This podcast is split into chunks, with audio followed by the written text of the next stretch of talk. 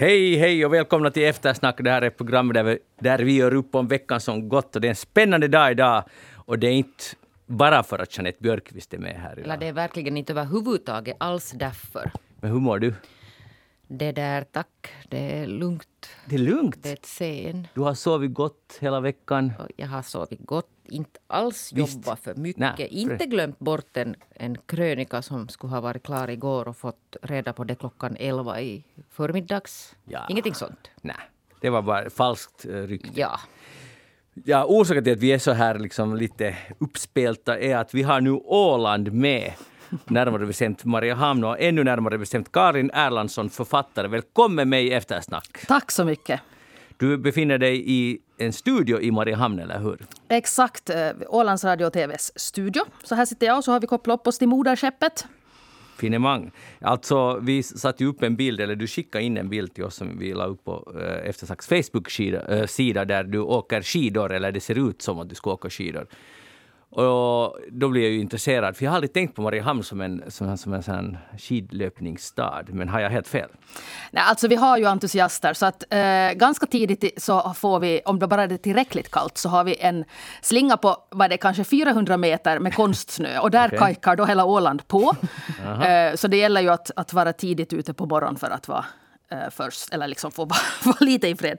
Men nu då det har kommit ganska mycket snö så börjar det vara eh, skidspår lite här och där. Eh, Aha. så att eh, nu i morse var jag på Eh, 1,4 kilometer slingan som är, finns i Jomala. Okej. Så det är dit Mariehamnborna får åka? Dit far Mariehamnarna, ja. Aha. Intressant. Men 1,4, all respekt, men det är ju relativt kort. Men man kan åka många kan- gånger. Precis, man kan fara många gånger. Ah, ja, det tänkte jag inte på. Nej, men bra om du är nöjd. Det är huvudsaken.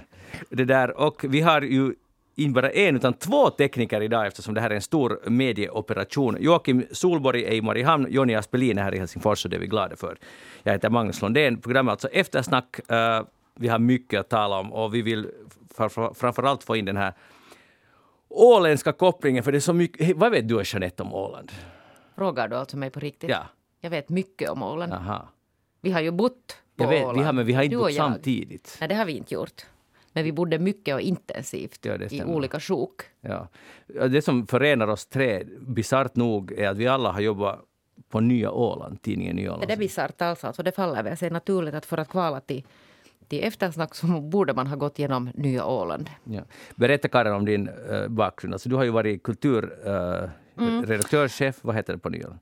Ja, jag började som, eh, som sån där allmän reporter. Eh, Alltså jag är litteraturvetare till utbildningen. Så att jag har inte alls någon, någon journalistisk bakgrund. Så jag fick börja på, på Nya Åland med att göra sådana här ni, tryffelhundar och annat spännande som nu kanske inte... Mm, tryffelhundar är säkert viktiga men det var också en väldigt bra skola för mig framför allt. Eh, och sen så småningom blev jag kulturredaktör. En mycket kort vända var jag till och med eh, chefredaktör. Och sen, Ah, just det. sen har jag nu varit författare några år. Men 13 år var jag på Nyan. Nåja, det är mer än en sommar som jag Mer kan- än vi tillsammans. Jo, ganska mycket mer. Hej, vi går vidare. Nu, nu är det alltså OS har börjat, Jeanette, och det är, det är lite pirrigt, eller är det? Nå, Ska jag vara helt nu uppriktig? Jag är helst... Alltså jag har helt enkelt nu inte alls hunnit befatta mig med OS. Aha. Och oberoende om jag skulle ha hunnit befatta mig så är inte alltså det här kanske nu den tävlingen så där alltså helt innehållsmässigt Ja. som jag mm, engagerar mig mest i. Men hur är det med Karin? Är det så att OS-flaggorna pryder och OS, den här stämningen, den här freden mellan nationerna, den präglar hela Mariehamn nu just i dessa dagar?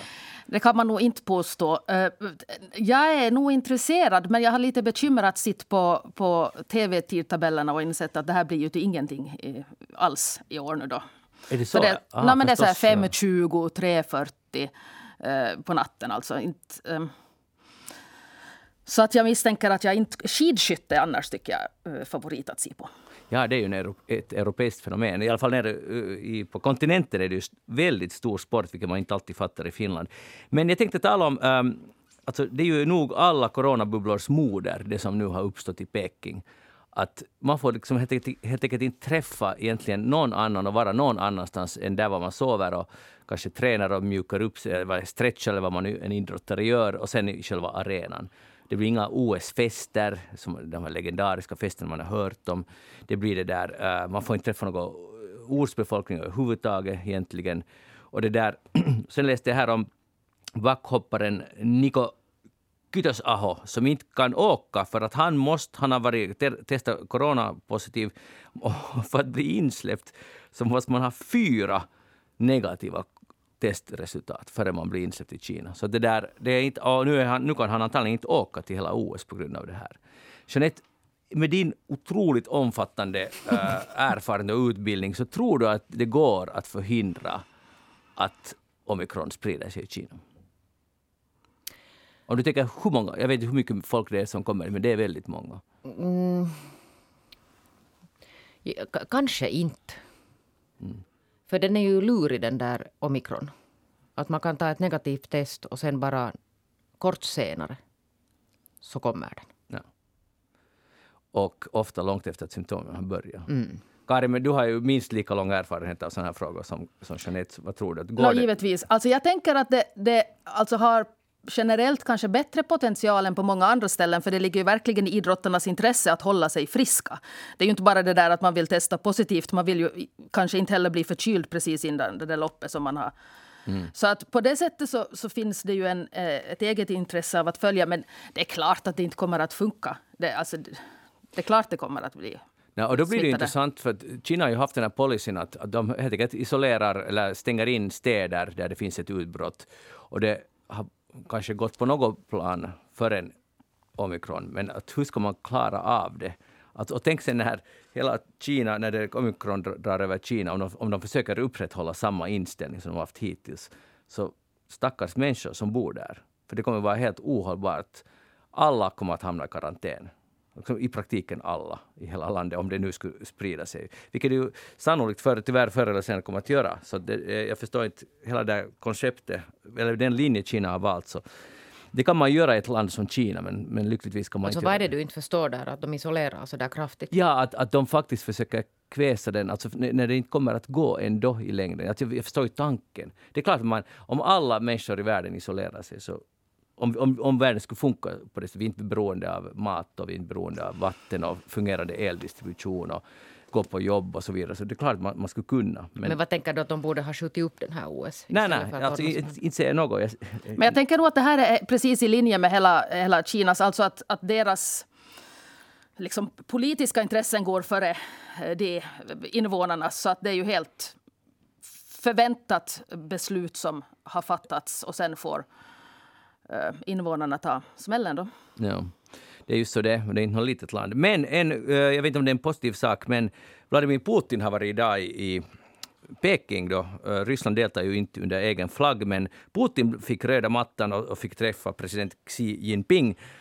Och i ett utlåtande som lär ha innehållit 5300 ord som idel vänskap så avslutas med ungefär med att det finns ingen det finns ingen begränsning i vänskapen mellan dessa två stater. Det finns liksom ingenting som kan någonsin för liksom, äh, sätta gränser för den fantastiska vänskapen mellan Ryssland och Kina. Och det här är en klar markering mot Nato, mot USA och säkert mot EU också. Och det där, äh, då jag bara börjar fundera på att finns det faktiskt sån vänskap, Jeanette, som men, är gränslös? Men varför, varför tvivlar du? ja, om, Vladimir Putin nu säger så här, ja, det är sant. så är det ju så här. Det där, visst finns det sån vänskap, skulle jag tro. Har du upplevt den själv? Ja, men det där... Men det där man kanske inte prövar sin vänskap så mycket. Nu handlar det ju sen om vilka prövningar står en vänskap ut med. Mm. Karin. Till exempel så där på privatplan att, att, att om man till exempel skulle få för sig att man stjäl någons pojkvän eller man eller något sånt så tål vänskapen sånt. Men vänta lite, det funkar inte så där att man, inte kan man stjäla en pojkvän för den pojkvännen har kanske en egen vilja. Jo, men förstår du så där att det uppstår tycke och sen, sen sviker båda den här ah. vännen. Jag vet inte hur jag ska överföra det här till, till den här kinesiska ryska vänskapen men att, att om nu... Nå, säg nu till exempel att Vladimir Putin skulle bli sugen på ett litet stycke Kina. Mm. Att skulle den här vänskapen då hålla. hålla. Jag är inte helt säker på Nej, eller, eller Kina skulle bli sugen på ett litet stycke Ryssland. Ja. Karin, hur, hur ser vi på det här? Ja, vi ser nog på det här som att det är helt eh, så att de har tydligen tagit över ordet vänskap och vi nu bara tror på att det är vänskap det handlar om. För det är klart att det inte är vänskap. Mm. Utan det här är ju något slags eh, propagandaavtal som ska hålla. Så cynisk du är. Ja. Sån är jag. När gubbarna försöker vara vänner så kommer du och drar in Det är bara för att de är medelålders. De klär sig i pyjamas och dricker kakao på kvällarna. Ja.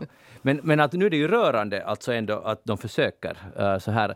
Och, men allvarligt talat så det här är ju ganska problematiskt för de, det är inte någon helt liten, två små nationer som nu har ingått i evig vänskap utan det är två, ett, ett väldigt, väldigt stark makt och en halvstark. Mm. Och tillsammans blir de en och halv starka. Som tillsammans också står för en sån här betydande människorättsinsats i världen. Ja, precis. Ja. Allt är tillåtet mm. i bägge länder. Det där, uh, no, men, uh, vad ska man säga? Önsk, ska man önska lycka till till en sån här vänskap? Nej, jag blir nog inte alls lugnare över att de här två har bedyrat sin vänskap. Det, det, jag känner inte att jag vill lyckönska det här på något sätt. Nej. Jag hoppas någon skäl någons pojkvän. Det skulle vara nog det bästa. Det skulle helt, gå just så. Någon pojkvän som inte har så mycket egen vilja, som liksom ja. hoppar av och sådär. Vi säger i detta fall då en bit land. Ja, Kanske vi inte ska önska nu någon sån här ockupation åt något håll där ännu. Så det liksom. Nej, men det blir, det här, hela den här världspolitiken blir så komplex för att nu hörde jag just ett långt inslag på BBC där president Erdogan nu, han vill nu vara fredsmedlare mellan Ukraina och Ryssland. Och han har åkt till Ukraina och, och de har signerat handelsavtal men samtidigt så bygger Ryssland kärnkraftverk i Turkiet och, och de har ett gott förhållande via olika operationer i Syrien och så vidare med Ryssland. Och nu vill han fixa det här och han har ju relativt stora problem på hemmaplan men det som är gemensamt för alla de här som varit mycket nu i media är som du sa Jeanette, den här vad ska vi kalla det, människorättssituationen i respektive land. Det är sådana det är busar som samtalar med varandra. Jo, men de, har ju alltså, de, har ju, de går ju nog tillbaka, det är ju inte en helt ny nu sån här vänskapsrelation. De går de ju tillbaka många, många år i FN-sammanhang där de, där de enigt alltid anser att, sån här, att man börjar rodda i äh, andra länders människorättssituationer. Så det tycker mm. de inte att det är bra. Utan alla sköter det som pågår in, innanför landets egna gränser. Och det har de ju alltid varit mm. eniga om. Uh, tror du att Boris Johnson kommer att avgå, Karin? Vi hoppar lite här. Ja, just det. Ja, ja, om, jag, om du, ja, så tror jag. Är han en lögnare? Sådär. Generellt? Ja. ja. Ja. Bra, raka rör. För att, alltså, jag såg en sån här, ett inslag på New York Times där det var eh, en britt, nu har han säkert jättekänd, jag är ledsen, kommer inte ihåg vad han var, men en videokolumn där han totalt dissa uh, Boris Johnson. Betyder, alltså, innebörden var att he's a liar. Och så många exempel. Och han var så arg, den här britten. Och, och på hela det här Boris Johnson, det här är bara en det, här, det är bara toppen av ett isberg som nu händer med Boris Johnson. Och jag, efter jag såg det här så jag var jag var ju manipulerad, men jag var också helt övertygad. A. Han är lögnare och B. Han måste gå och han kommer att gå. Så att Karin, jag håller helt med dig. Jag tror att du har rätt i den där saken. Men Jeanette ser lite försiktig ut. Nej, nej, jag ser inte alls försiktig ut. Jag ser så där respektfull ut när jag tittar på Karin där i Mariehamn. Jag känner ja. att hon är en auktoritet här nu. Hej, det där, nu hoppar vi ännu lite vidare. Brukar ni lyssna på Joe Rogan? Nej, inte alls. Men, men man känner ju att, att man är lite ensam i världen just nu att inte göra det. Jag är ensam med dig. Vi är två. Okej, okay, no, vi är vi, vi då. Det har ju varit nu mycket gräl om Spotify och Joe Rogan. Han är en kille som har haft en podd där sen, alltså inte på Spotify, men har haft en podd sen 09 kanske, så i alla fall i 11-12 år. Och det där, nu hade han haft, på nyårsafton hade han en eh, vaccinkritiker, men som själv är en vaccinforskare, och det blev mycket snack om det här. Och, och, efter att Neil Young sa att det, antingen håller ni min musik eller så får Joe Rogan bort det, att ni kan inte ha båda två. Det har ju startat en debatt om Spotify och det där. Och det här är en jätte, jättesuperintressant diskussion. Och det där, många har varit färdiga att dissa Joe Rogan totalt. Han är en ganska speciell kille. Uh, uh, han har varit först en sån kampsportare, sen lite komiker och så har han haft den här podden nu. Och nu är det, sägs det i alla fall, det är världens största podd. Och det där, jag har lyssnat ganska många år på honom och lite nog tappat intresse det här senaste året. Den här pandemin har inte behandlat honom så väl heller. Han är inte ensam om det. Men det som jag tycker är väldigt intressant att han, hans poddar går ut på det att man talar med någon i två till tre timmar. Sitter ner och snackar. Det är som ett eftersnack bara det skulle pågå liksom tre gånger längre och bara en gäst. Och det här är ganska ovanligt i dagens medievärld och ändå har han lyckats med det och har 11 miljoner lyssnare. Och bara genom att prata. Det finns ingen musik, det finns inte någon manus, det är inte planerat. Och det är just det som är så härligt. Och det här är någonting som vi journalister inte har lyckats med. Och därför tycker jag det är lite konstigt att många journalister är, och tyckare generellt är arga på Joe Rogan. För han har lyckats med, med saker som vi, journalistiken, inte lyckas med. Och sen kan man kritisera Joe Rogan för mycket. Till exempel att han ställer väldigt få kritiska frågor. Eh, när han har haft den här vaccinkillen, jag har lyssnat bara på halva programmet. Jag tror att många som kritiserar det programmet inte har lyssnat på det. Men det är alldeles riktigt att han inte ställer, han liksom ställer inte honom mot väggen och ställer inte upp, uppföljande frågor. Han är inte en journalist. Han är en kille som säger att han vill prata med människor. Och jag, tycker, och jag tror på det helt genuint. Sen går det lite snett ibland, för att han har också haft den här konspirationsteoretikern uh, Alex Jones, heter han så. Uh, och det var ett väldigt misslyckat program på många sätt, för att Joe Rogan hängde inte med. Han var för bra att snacka, den här gästen. Men vi ställs ändå inför den här frågan att, att om Joe Rogan är inte tillräckligt kritisk, men journalistiken är inte heller tillräckligt kritisk. Om vi tar den här pandemin, de här två åren. Jeanette, vi har talat om det. Uh, inte har journalistiken heller lyckats med det. Nej, det tycker jag inte heller. Hur, hur ser du, Karin, på det här? Att, um, om du förstår den här frågeställningen. Alltså journalistiken och kritiken? Ja, och pande under pandemin, att har vi lyckats ställa de kritiska frågor som borde ställas? Nej, alltså på det sättet tror jag att det var så, så speciellt för att journalist, journalisterna och därmed journalistiken var ju så... På, liksom, de var ju precis i samma härva som alla andra då det kom. Mm. Så att eh, vanligen så ska ju journalisten ställa sig utanför det som händer och på något sätt se objektivt. Men allihopa var ju lika liksom, nojiga själv och, och hade någon farmor som kanske riskerade att bli sjuk och all, allt sånt här. Så att det blev... Det blev nej, jag tror inte att, att journalisterna på det sättet hade råd att ställa krit Alltså det blev för personligt. Mm. Så ja, jag tror att, att journalistiken har misslyckats. Ja, och det kan jag liksom ännu på något sätt förstå. Att det som då när det började alltså om man gick igång, då kan jag på något sätt förstå att det tar en stund att orientera sig. Också för journalisterna och medierna. Mm. Men sen pågick det ju väldigt länge. Det är sant. Den här att man på något sätt agerar regeringens språkrör och inte alltså går, går in liksom in på en viss linje och sen fortsätter det så. Och inte alltså utmanar. Och, och, när jag säger det så menar jag inte att man ska, alltså, det, det är inte menar att man ska sen börja, börja vända sig emot, utan men kritiska frågor måste ju ställas. Och de ställdes nog Nå, nu har det börjat komma kritiska frågor. Och jag har försökt definiera vad var vändpunkten. Och det var Kiurus, den där misslyckade presskonferensen mm. där hon helt enkelt överdrev. Och där började det att vända. Men det tog nästan två år. Ja, det tog väl mer än två år? No, nej, inte tog det mer än två år. Mm. Uh, så, så, så där, uh, och nu gäller det inte förstås alla och så vidare, men, men det intressanta, det som jag tycker är värt att diskutera, vi måste diskutera, är att, att vi tycker alltid om kritik när det kritiserar, när kritiska frågor ställs till sådana som vi inte vars åsikter vi inte delar. Så vi är, många av oss är arga på Joe Rogan för att han inte ställer de rätta, de kritiska frågorna. Men vi är inte alls kritiska mot oss själva när vi inte ställer kritiska frågor till sådana vars åsikter vi delar. Förstår ni vad jag menar? Och, och det här blir, det blir så tokigt för att sen, sen de här attackerna mot Joe Rogan tycker jag inte alls är helt sakliga. Därför att han har haft massor av uh, väldigt intressanta gäster. Uh, han hade Snowden där till exempel. Ett legendariskt program i, i två eller en halv timme fick Snowden berätta hur han ser på det. var otroligt intressant och aha, det är så här han, därför han har agerat uh, mot USAs militär och liksom allt, hans liv i Ryssland och så vidare. Det var, det var intressant. Man behöver inte dela hans åsikt, men det är intressant att höra den. Samt, en gång hade han en, en kille som uh, jobba med att omvända Ku Klux Klanare till att ni behöver inte hata alla som inte har samma eh, uh, hyfärg som ni. Att en kille som vars jobb så att säga det var och passion i livet. Och han var där och fick i två, tre timmar berätta hur det var. Det var också otroligt intressant. Och så Rogan, han, man vill ofta klassificera honom som någon högerfreak, galen kampsportare. Det är så att göra det så lätt för sig. Och jag, jag, kan inte förstå att journalisterna håller på med det. Man måste lyssna mera på honom. Sen kan man kritisera absolut enskilda program. Och Rogan är inte, eh, han klarar inte av att i det där liveflödet ställa de där kritiska frågorna. Man måste vara så väl förberedd. Men är det det då som är grejen, att han inte är kritisk? Mm. Alltså är det därför han är populär? Vill inte lyssnarna ha eh, kritiska frågor då?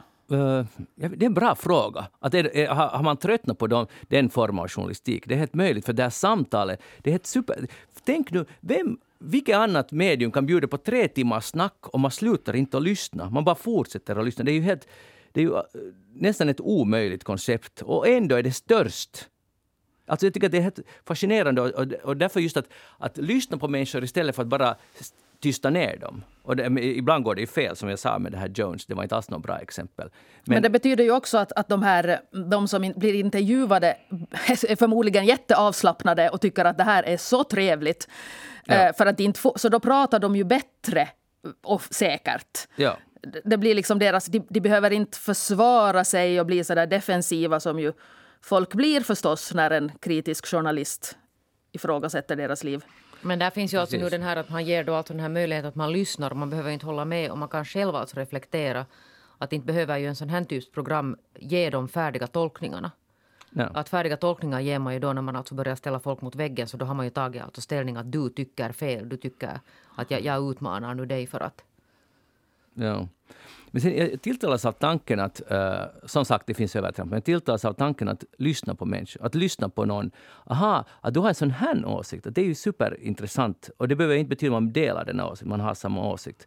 Så jag tror att det finns någonting vi ska lära oss av Joe Rogan. Och jag vet att många uh, kulturmänniskor eller journalister blir upprörda nu, men jag tror faktiskt det stämmer. Lyssna på hans avsnitt och, och, det är också intressant att höra, för han, är, han, är, han älskar att jaga, han älskar att han talar om sina grillar. Han talar om saker som jag inte överhuvudtaget bryr mig om och tycker att det är helt ointressant. Han är liksom en äje. Men jag tycker att det är intressant just därför att man måste komma ut i sin bubbla. Och Joe Rogan är ett sätt att se hur en helt annan värld fungerar. Ja, och så är det väl så att inte behöver ju alla, jag menar, han behöver ju inte vara journalist. Nej. Han gör sin egen grej. Ja. Och, och det ryms många olika format på marknaden. Men Spotify, är det någonting ni följer med? För nu är det ju många som vill hoppa av Spotify. No, jag vet, och nu ser du nu det där, är det ju, jag har ju sett alltså de här sociala mediekampanjerna, att alla lämnar Spotify och då diskuteras det sådana men jag det där, jag har på något sätt inte liksom nu lyckats hetsa upp mig över den här, så jag mm. hänger kvar där fortfarande.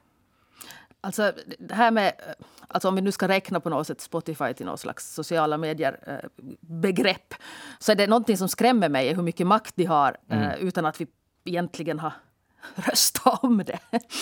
Och de har ju alltså förstås eh, helt förändrat musikbranschen. Och jag, alltså lite har jag tänkt på att vad skulle ha hänt under pandemin om inte Spotify och, och sådana andra no, egentligen i princip gratistjänster, eh, åtminstone ur musikernas perspektiv, finnas. Alltså, då skulle, för att de har ju tvingat fram att musikerna måste, måste eh, få på konsert, de måste sälja biljetter och de måste sälja t-shirts. Och det har ju inte gått under pandemin, men vad skulle ha hänt om musikerna skulle kunna banda in skivor och ge ut? Då kanske inte skulle ha varit så fullständig ekonomisk katastrof. Man skulle ha hunnit spela in en två, tre skivor som skulle ha sålt bra under pandemin och sen skulle man ha turnerat lite sådär. Så att jag, wow, jag, har, jag har problem med Spotify, men nu har jag ändå Spotify. det, och det här är just det där intressanta, för att, för att jag läste också en uh, Torsten Fagerholm, han var jättearg på Joe Rogan och Spotify, och jag funderar på det där, att, för han var arg på att Spotify betalar så lite. Men det finns två alternativ. Då ska vi som kunder kräva att få betala mera, för det är vi tillsammans som det, är inte bara Spotify som distribuerar. Spotify har gått på minus i största delen av sin karriär. så att säga.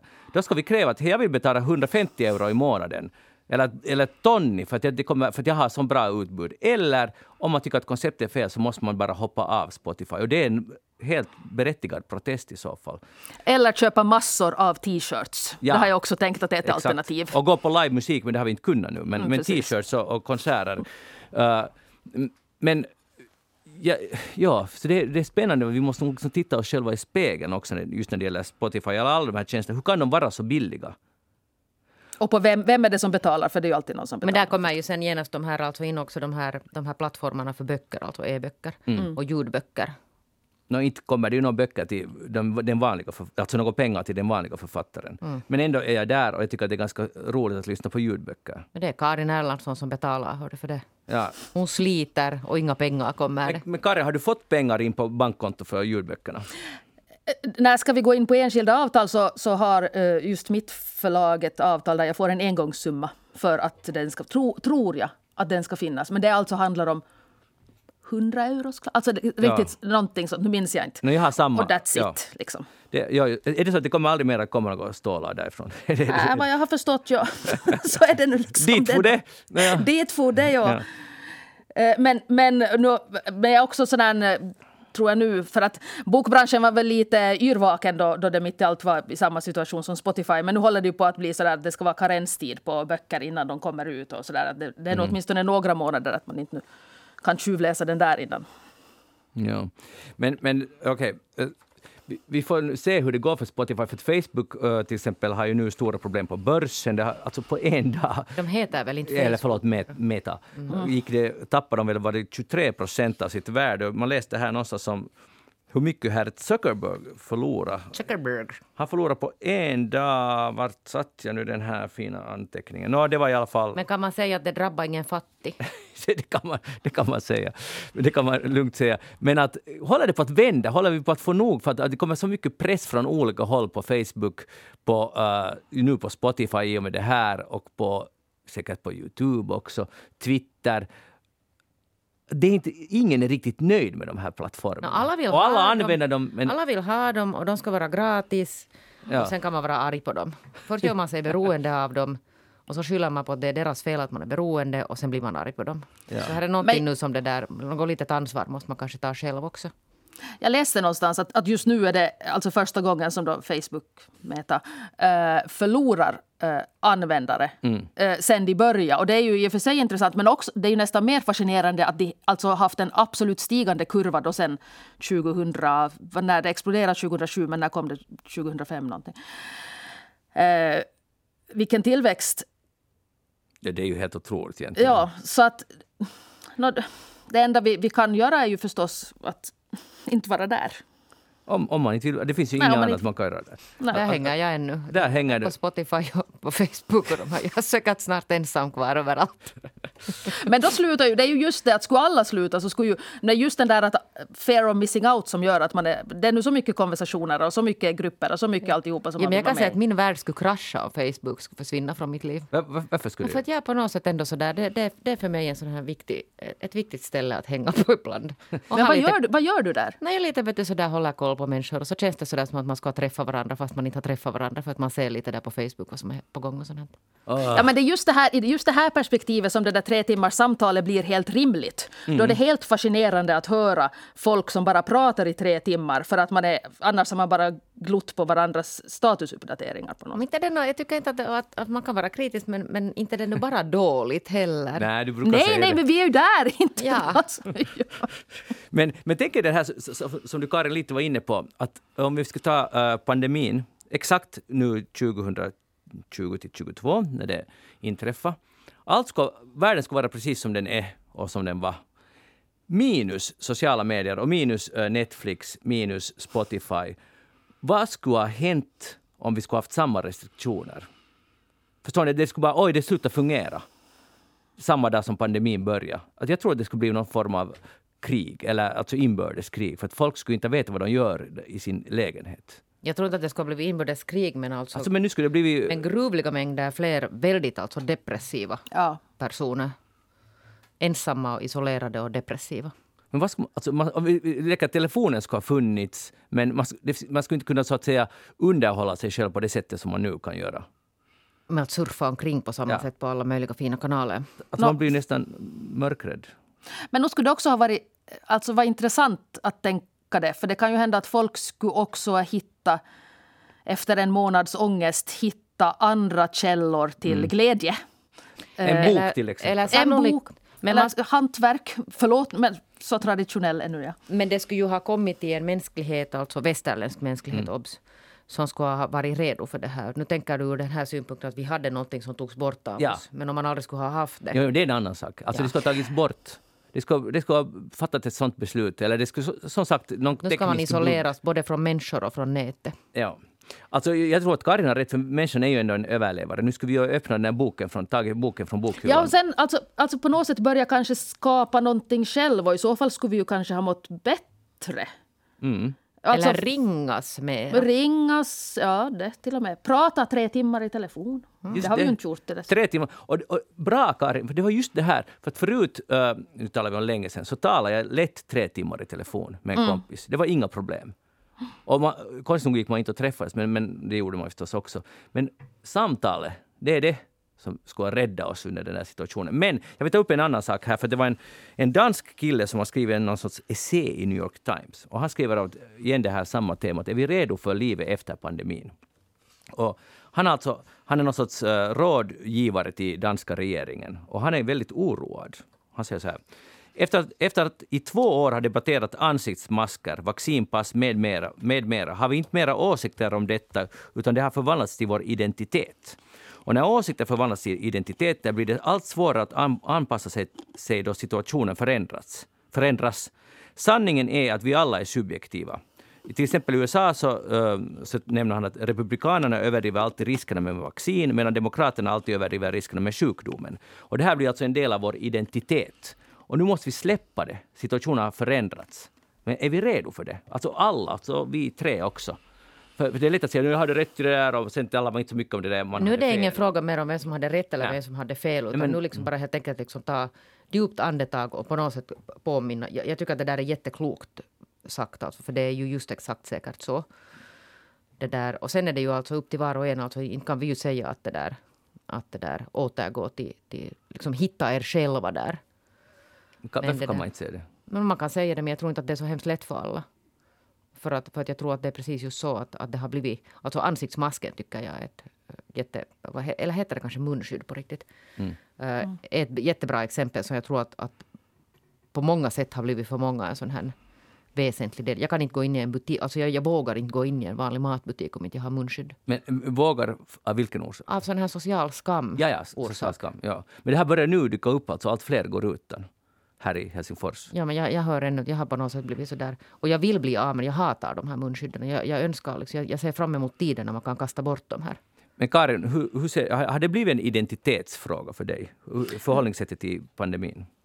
Ja, eller jag tänker sådär att, att de flesta känslor jag har haft under de senaste två åren har ju relaterats till, alltså framförallt eh, ilska. Eh, alltså alla de, allt som jag är, eh, är arg på har varit det senaste, åtminstone året då man kunde börja bli arg på något sätt, eh, våga börja bli det. Så, så har ju handlat om, eh, har ju varit på något sätt eh, coronarelaterat. Munskydd och vaccin och avstånd och restriktioner och alltihopa.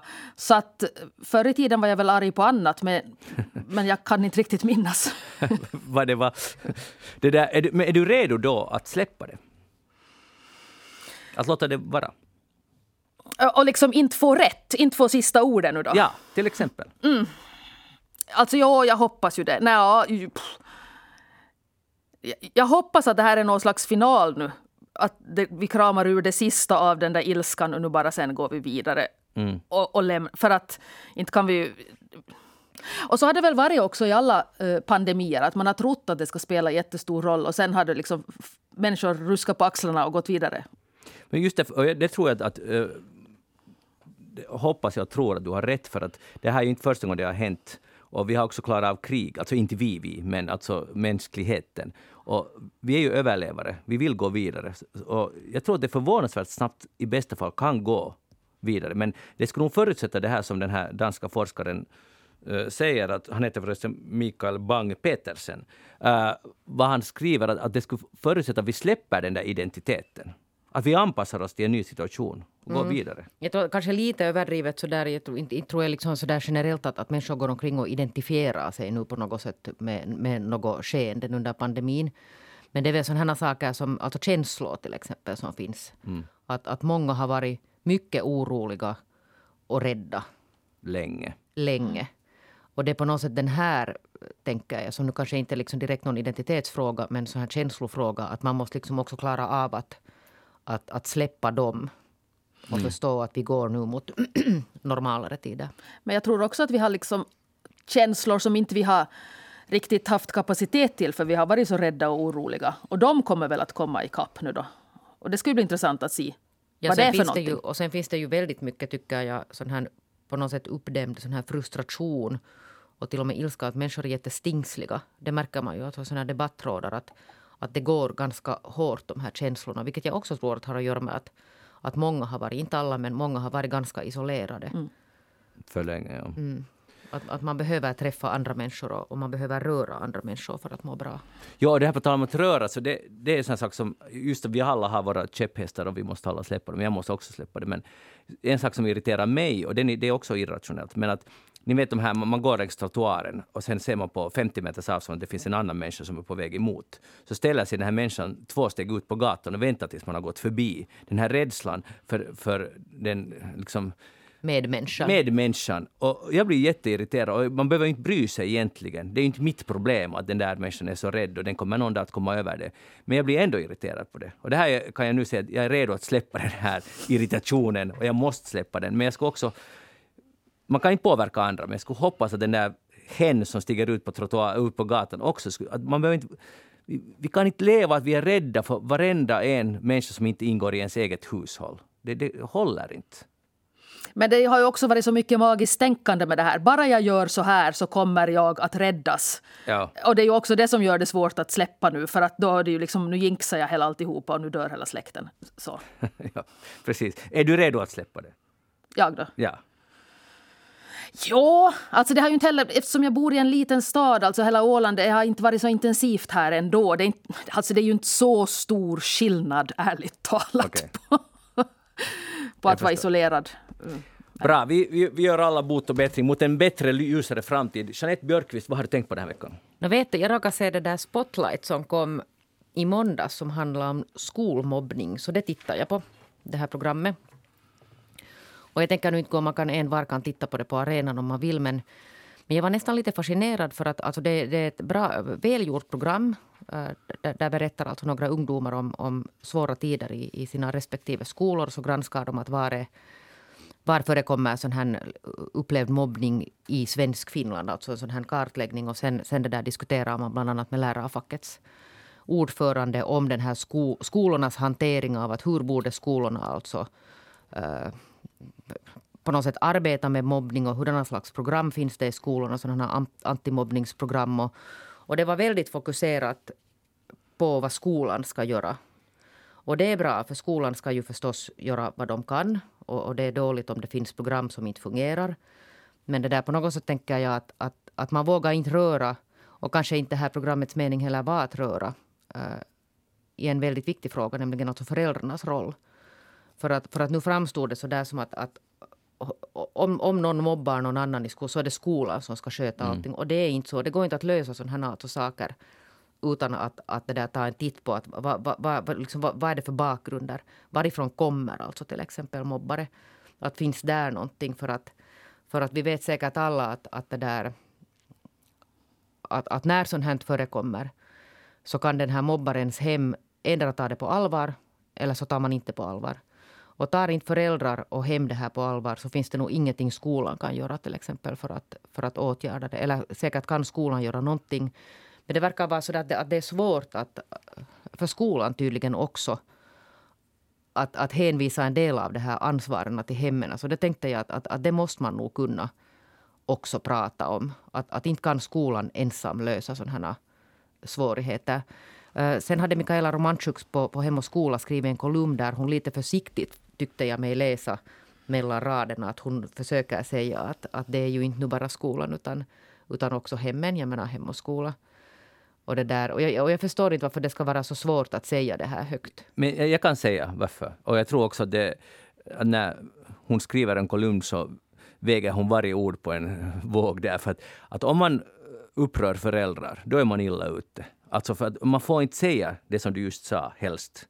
För det, det är lättare. Skolan är en institution och det är de som ska fixa det och att börja beskylla föräldrar är jätteobekvämt och, och, och, problematiskt. Och då blir föräldrar arga. Och sen är det ändå så att den här slutliga lösningen finns i hemmen. Ja, ja men det, det är så svårt. Alltså, men vi kommer ju aldrig att komma någon vart om inte man alltså på riktigt kan säga det här helt men, som det är. Men ett av de här populära, alltså de här ett mest använda antimobbningsprogrammen som skolorna har, har ju uttryckligen i programmet att föräldrarna av hemmen skall inte inkopplas. Skall inte inkopplas? Nej, inte. Aha. Ja, alltså det ingår i programmet. Uh, Och det, det är ju kontroversiellt, men jag undrar också ja, om det... Men jag kan förstå att det kan finnas alltså i, i någon fas där kanske det är helt motiverat. Men om saker och ting till exempel inte löser sig. Jag menar en, en mobbare som... Jag menar man blir... Jag vet inte hur de här antimobbningsprogrammen går till. Det kanske du Karin vet mera. Men det där, om inte liksom saken går framåt och, och blir bättre så inte det ju... Då, då, liksom, då krävs det andra. Då krävs nog hemmet med där också. No, så, alltså, så, så, jag håller helt med. Men jag vet bara att det, det, det är inte självklart. Så. Men, men kanske det är så att, att det, det måste i många fall vara så att föräldrarna inte helt enkelt har kapacitet eller inte kan eller inte vill bry sig. Ja, eller sen alltså inte helt enkelt förstår eller tar det på allvar. Ja. Alltså det finns ju många olika orsaker. Ja, jag menar, sen finns det ju olika slags mobbning. Man talar där också i det här programmet om sån här, sån här vad kallar man det, sån här, liksom inte sån här uppgivna mobbning. Våld är en sak. Sen sån här ganska tydlig mobbning att, att man säger fula saker, vet ni, eller, eller liksom tydligt lämnar någon ensam på rasterna. Så finns det sån här subtil mobbning som alltså kanske inte ens syns i skolan. Som, som skolan alltså därmed inte kan kan ta i. Men jag menar, om det finns problem så de här problemen syns ju inte bara i skolan, de syns ju alltså på fritiden också. Och där har inte skolan mera någon makt. Mm. Så, så, det liksom... Och på all världens sådana chattfunktioner som de har. Som ju sen inte, ja, precis. Där är det ju riktigt uh, jättejobbigt. Ja. Karin, hur gamla är dina barn? Uh, 16 och 12. Just det.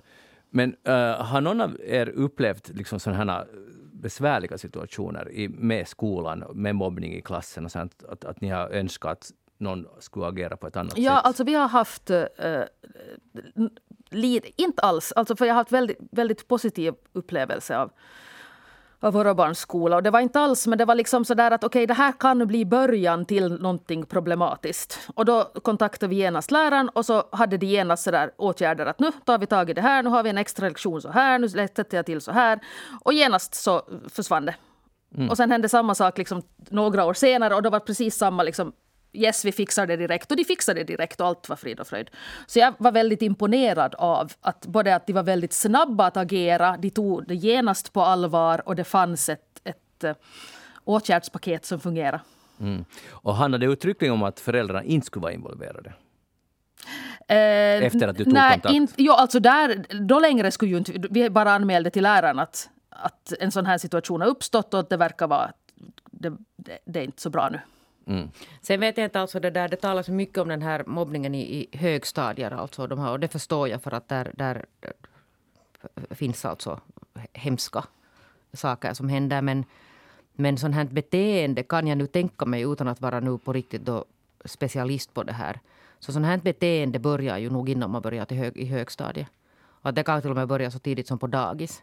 Mm. Eller liksom senast då i, i lågstadiet där man börjar se liksom mönster hur, hur barn agerar. Och det är ju egentligen alltså mycket, mycket tidigare än i högstadiet man borde ta, ta tag i det här. Sen är det förstår jag att det är jätteproblematiskt för skolorna om, om det finns alltså klara fall, man vet vad som borde göras och sen har man hem där det inte liksom helt enkelt alltså att, att det, det utvecklas inte, det, det blir inte bättre. Och jag tänker, tar man inte med föräldrarna så finns det ju säkert en Alltså det är säkert ganska välgrundat. Jag vill, vi vill inte, för det blir bara, då ska vi hantera föräldrarna och ja. då vi har liksom två elever här nu som strider. Eh, eller må, ja, att, att vi kan inte dessutom börja eh, familjeterapeuta som lärare utan vi måste mm. fokusera någon, på situationen i skolan. Så är det, men någonstans liksom, liksom, som grund för allt det här är ju uppfostran.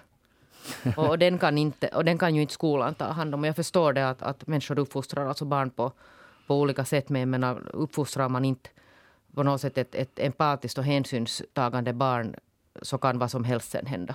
Det är så roligt när du säger, för det, det där är ju som man sa för 40 år sedan. Uppfostran är grunden till allt. Men så är det ju ja. alltså. Ja, det är ju så, men det, det låter vara så otroligt konservativt, men du har, jag håller helt med dig. Ja, men alltså men, det, man, man har glömt bort alltså man, Exakt. Ja. ja, annat var det förr. Jag inte vet alltså annat vad det för med det där, men, men det, det är helt ja, men jag, bra. Alltså jag håller nog på sätt och vis med det, men jag måste också säga att inte det är de ouppfostrade barnen som nödvändigtvis mobbar. Utan det är ju någonting mm. annat som saknas mm. hos dem. Vad är det som saknas? Kanske, det var ju inte en så liten fråga, men, mm. men kanske någon slags brist på uh, makt någonstans. Uh, och då kan man ju vara hur empatisk som helst. Uh, men man, man liksom blir stärkt av att försvaga någon annan. Eller osäkerhet. Alltså osäkerhet Eller os, förstås, osäkerhet. Men inte det är ju liksom... fost, det kan ju nog fortfarande vara ett väluppfostrat barn. Ja, för det beror på vad man räknar in i ordet väluppfostrad. Att är det en som är mm. uppfostrad till lydnad? Så nej, det nej, inte... det var inte alls det jag menade. Utan jag menar sån här som att man har fått goda grundvärderingar med sig Empati. Mm. Mm, empati, ja. Bra. Karin Erlandsson, vad har du tänkt på den här veckan? No, jag har tänkt på konst och pengar. Jaha. Yes. No, dels så var det den här eh, Torni-hotellet som hade den här konstuts, konsttävlingen skulle de ha för att smycka sin restaurang. Eh, och eh, erbjöd 5 000 euro i, i prissumma vilket då på något sätt arvode också skulle ingå. Det var väldigt tajt tidtabell. Eh, och sen blev eh, konstnärer och målarförbund arga. Och sen, eh, för att det var för lågt, 5 000 är helt enkelt för lågt. Man, man, det är egentligen ju bara en lön det är inte ett pris, utan priset verkar ju mest vara uh, ungefär, det är ju bra reklam för dig. Uh, mm. Vilket ju aldrig är ett bra pris. Men, men sen, så därför har jag funderat på, och sen så sammanföll det här med att alltså vår åländska miljonär Anders Wiklöf har en enorm konstsamling. Och han har nu lånat ut en del av den till Ålands konstmuseum och jag var och såg på den här utställningen. Och sen, eh, det var nu överhuvudtaget bisarrt för att det var ju liksom så många kända tavlor där och så här. Eh, och sen så blev jag nyfiken så jag får hem och googlade lite på auktionspriser och sånt. Och kom fram till att vi hade sitt tavlor för ungefär 10 miljoner euro då, den eftermiddagen. Oj. Och det var nog ändå ganska sådär hoops. Men var det eh, värt det? Vad kände, det här är 10 miljoner nu Kändes det så? Alltså, det är nog jag samlar också på konst faktiskt. Inte då liksom som Anders Wiklöf. En ny Wiklöf? ja, no, det är jag och Wiklöf. Nej, men uh, det har... Nåja. Uh, och det finns nog ingenting som ger mig större glädje än att köpa ett konstverk faktiskt. Wow. Så att, mm. Det var roligt att höra. Okej, okay, ja, fortsätt. Jag lyssnar. No, egentligen har jag inte så mycket mer att säga. Utan det här på något sätt konstpris, alltså priset för en tavla är så utanför... Alltså på sätt och vis är den så otroligt kapitalistisk, för det är ju liksom efterfrågan som helt styr priset. Skulle vi allihopa bestämma att nu Mona Lisa är inte värt någonting så skulle hon ju inte vara värt någonting. Utan det är vi som på något sätt har... Det är ju inte som en, ett, liksom ett, ett lägenhet, ett hyreskomplex som på något sätt får in pengar av Mm. Utan vi har kommit överens om att vissa tavlor är värda saker och då är de, då är de det. Och vill Anders Wiklöf betala en viss summa för en Carl Larsson tavla så är den tavlan värd Carl det. Eh, och sen då nästa köpare ska ha den, fast han säljer aldrig, eh, så blir det ju... Liksom han har själv varit med och påverka hur mycket man betalar. Mm. Så jag är så fascinerad av det här prissättningen på konst helt enkelt. Men då, nu, jag har massor av frågor. Karin, du sa att du, säljer, att du samlar på konst och det ger dig största lyckan. Så för det första, köper du dem för att um, uh, få någon sorts inre glöd eller känsla av det där konstverket eller är det en investering, en, en kommersiell investering lite, och hoppas på högre pris? Uh, det är lite blandat. Uh, inte köper jag ju någonting som inte ger mig glädje men nu hoppas jag ju också på att det är en investering. Aha. Och köper du modern konst eller vad köper Jag köper framförallt åländsk konst. Aha. Alltså, mm. jag, jag, förstår nog att Wiklöf darrar. Alltså det finns en till. Vänta bara om 40 år är det jag som har utställningen. Shit ja. Det där, det där, och nu får han veta det via radion. Det, kommer, det här slutar inte, illa, slutar inte gott. Men, men alltså, du köper åländsk konst bildkonst, skulpturer? Va, va? Uh, mest bildkonst, men nu börjar väggarna vara fulla så vi har fått börja gå över till skulpturer. Nu väntar vi ju nog redan på inbjudan dit till Karins hus. Alltså om det finns något hem jag vill se så är det ja. Karin Erlandssons no, inte, alltså, inte det så. Alltså så här är det, det finns ju en fördom om att uh, konst skulle vara så jättedyrt men jag blir jag blir vansinnigt provocerad av att man far och köper en, en liksom massproducerad plansch till ett möbelvaruhus istället för att gå till, eh, till eh, ringa till konstnärer man är intresserad av eller gå till någon eh, utställare eller vad som helst och kolla för att det är inte så mycket som skiljer vanligen. Man kan få, man kan få eh, konst för väldigt förmånliga priser. Eh, som många tror jag skulle bli förvånade men, det, men konst lever med någon slags fördom om att det ska ja. vara dyrt och svårtillgängligt. Men det, det är kanske lite på grund av, alltså det här är ju okunskap, okunskapen är den första orsaken, men sen Sen på nummer fyra där av orsaken kommer kanske det här just att, att man läser om Wiklöf till exempel. Mm. Att man läser det är det som krävs för att vara en konstsamlare. Det är ju strunt. Men alltså, hur, hur ofta köper du? Alltså en gång per år har jag som mål att uh, ha råd köpa ett nytt konstverk. Precis. Han blev lite inspirerad, jag ser det på honom. Ja, det, Ja, och sen har jag faktiskt- alltså, jag, det är ju det som är trägen vinner, för jag har hållit på i 15 år. Så Okej. då blir det ju liksom, då har man ju 15 konstverk efter den tiden. Okej, vilken av de här konstverken du har köpt, om, om det går att rangordna Mm. har gett dig mest liksom harmoni i själen? Som har gett dig personligen, nu tänker jag inte ekonomiskt. Nej. Eh, det var ett eh, konstverk eh, som Tina Tahvanainen, eh, ett fotografi eh, med hundra nakna kvinnor på en eh, öde, ödemark en dimmig morgon i, i maj. Jag är själv med på den där. Vi står med rygg, hundra nakna kvinnor som står med ryggen mot fotografen och så fotograferar hon. Och sen köpte jag den där för att eh, det var en fantastisk upplevelse och den där tavlan Alltså hundra kvinnor, den yngsta är tror jag ett år och den äldsta är 90 år. Eh, Så det, det är kvinnliga kroppar och det är, så, alltså det är så otroligt vackert. Och att se den här mångfalden av Kroppar. kroppar. Och var står ni alltså? Vi, var vi står? Ja. Vi står på en, ett kalhygge i Lämland klockan sju på morgonen. Vi hade jätteroligt ifall någon jägare skulle ha råkat komma. Det låter bra. Och det här är det liksom, främsta konstverket i din samling. Som jag tycker som ger mig mest glädje just nu. Ja. Bra, och det här kommer vi att följa upp för nu är det ju så här att vi hoppas att du kommer att komma, eller vi vet, eller vi tror och hoppas att du kommer att komma med en gång till i Eftersnack senare i vår. Jag nu kommer inte ihåg vilket datum. Första april tror jag det. F- När är nästa uppköp? bra. När, när ska du köpa nästa gång? Kommer det vara infalla här nu under våren? No, alltså förra året så köpte vi lite liksom för mycket. Aha. Så att nu är liksom vår konstkassa sådär lite, Jag förstår. ja. Men du får, som tur var får du ett honorar här från Eftersnack. Det räcker nog ja, kanske inte långt. Bra. Hej, talar du franska Karin? Inte alls. Men det gör Magnus för han har hållit på att plugga på Ja, den där, vad har- heter den? Jag har på Duolingo. Jag har lovat hålla eftersnacklyssnarna ajour. Även om ingen kanske vill höra på det här så, så nu har jag tagit ett nytt stort steg i mina franska kunskaper och jag har beställt Lucky Luke på franska. Som heter på franska. La diligence. Ja, det lät jättefint. Och det där, och, eh, för jag trodde att det här var den, för, det är den första, jag är en stor Lucky Luke-fan, för den, där finns, fast ni inte tror det, en viss samhällskritik mot opportunism och så vidare. Jag tycker det är helt briljant eh, och det är som humor. Och i alla fall, eh, så jag har läst Lucky Luke mycket och läser det fortfarande som vuxen och sen tänkte jag att jag kan ju de här äventyren ganska utan till. Att nu köper jag det första äventyret som kom ut på svenska i fransk version och så fick jag, jag tror det kostade mig kanske fem euro, en begagnad, alltså med hårda pärmar. Uh, fattar ni? Ja, nu- visar jag den här för Jeanette och för alla i studion och för Karin. Och den hårda pärmen den är utgiven samma år. Jag är född 1968. Och när jag bläddrar på den här så jag känner mig så kulturell. Alltså, jag läser på original... Man ska ju läsa litteratur på originalspråket. Det här är belg, belgarnas gåva till, till värld, kulturvärlden. Och här, men jag förstår inte så hemskt mycket. Men eh, till exempel första eh, pratbubblan, eller ska vi säga så här förklarad text, eh, förstår jag faktiskt. Det står att vi befinner oss i, eh, i Colorado, i Denver. Så jag förstod första Kan du läsa meningen. det på franska? Nej, det jag inte. Jag sa den titeln på franska. Och jag vill bara uppmana alla att, att det där, köpa Men det där, Lucky Luke. var det Magnus sa att du ska skriva studentens franska i Ja, år? och det blir knepigt. Ja. Men du har kommit ändå till första rutan. Jag menar innan dess så kanske du kommer till... Men var inte Belgien som skulle börja ha nu eh, passen att Lucky Luke och Tintin skulle vara i Va? belgiska pass? Ja. Vitsigt. Det är helt Ja, med, med rätta.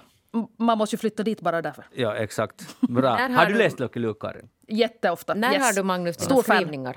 När har du dina skrivningar? Skriv, Mischa sa att det skulle vara i april någon Alltså. Kari, du har kanske missat det, men Mischa och han har slagit vad om att de ska, han skulle lära sig, vad var det, spanska? Spanska, ja. Och Magnus skulle lära sig franska via den här Duolingo-appen så att de kan skriva studenten nu i vår. Ja, jag tror ju på Duolingo, men lycka till nu Ja. ändå. Jag- börjar, jag börjar, jag börjar lite Men nu tvivla. har, han, nu har han Lucky Luke på franska. Jag måste kalla på någonting. Liksom. Och, och, och jag, jag tänkte läsa en eller två sidor per dag, men målet är att jag ska förstå allt. Så jag har med mig någon sorts... Jag, jag, nu just, jag, jag ska läsa det parallellt, det svenska och franska. Men är det, är det lite att fuska? Borde jag liksom tvingas lära det? Förstår ni? Ja, du ska nog tvingas. Ja. Okej. Huh, Men Det kan hända att den är ganska avancerad, den där språket. Där. det är inte det omöjligt. Hej, äter ni mycket cookies, här småbröd? Nej, inte så på det sättet. Hur är det med, med Karin? Nej, inte alls. Jag äter ganska, eller om, om någon sätter det framför mig så slutar jag inte tills det är slut. Men, så därför köper jag inte hemskt ofta. Men nu läste jag igen i den här serien vad man ska göra i sin parrelation när man har ett problem. Och nu är det två, Hans och Elisa eller något i den stilen, i Guardian har de en sån här serie. Och de har alltså ett stort cookie-problem för att det är så här. Uh, de får alltså, eh, pojkens, mannens släkt bakar cookies och ger en gång i året en stor ask. Varsågod, här är småbröd. Det är mamman eller någon som bakar. Och han är en sån här som vet ni vill spara på sina småbröd. Att han, han äter en i månaden. Och hon slukar alla på en gång och säger direkt att om du ska ha, så ta nu. Och han säger nej men jag, jag, jag, spara, du måste spara åt mig. Och hon sparar inte. Och så blir han sur och nu har de kris, eller kanske inte äktenskapskris, men cookie-kris. Och nu kallar vi på eftersnackspanel Karin, med mm. åländsk, ni, ni är ju kända för freds, fredsinställning. Så, ja, äh, var i syskonskaran? Jag kan precis tänka att hon där som äter direkt är störst, för att hon är van att, och äter inte snabbt, så, alltså äldst i syskonskaran, så, så tar mina vidriga småsyskon och hon, han där är minst och här sitter jag och kyttar med mina... Alltså självklart ska man dela upp det sådär varsin hög och så äter hon när han vill och han äter när han vill. Och han får ju då uppenbarligen gömma det också från henne. Just det. Jeanette, vilken linje är du på? Jag tycker precis exakt så här att man delar upp dem då om det är så att man vill att det är jämnt. Ja, alltså jag, tycker, jag, jag är lite så här, jag sympatiserar med henne faktiskt. Men de borde kunna lösa det. Att, inte kan han sitta och vara martyr för att hon har ätit hans cookies. Det, det, det förstår jag inte mig på. För att, att, om man vill ha sina cookies måste man ta dem. Ja. Men det är också någon äktenskaplig chimär. Varför skulle de måste de, alltså ha det där gemensamt? Dela på det och så prata, måste man samarbeta om allt. Men, ja, no, enligt, ja, de, de skulle vilja få en lösning. Och, och det är det att, att det finns bara i den här stora asken finns det bara några med choklad topping. och de vill alla ha. Och han sparar extra länge på det, vilket gör henne vansinnig för att hon vill ha de där choko. De kan, inte, alltså, de, de kan inte baka själv eller fråga nu svärmor ifall hon kan baka oftare. Nej, men eller, eller hur? Ja, men vet, det är inte, alltså livet är inte så lätt som det Ni får det att låta så lätt. Jeanette Björkqvist, tack för att du var här idag.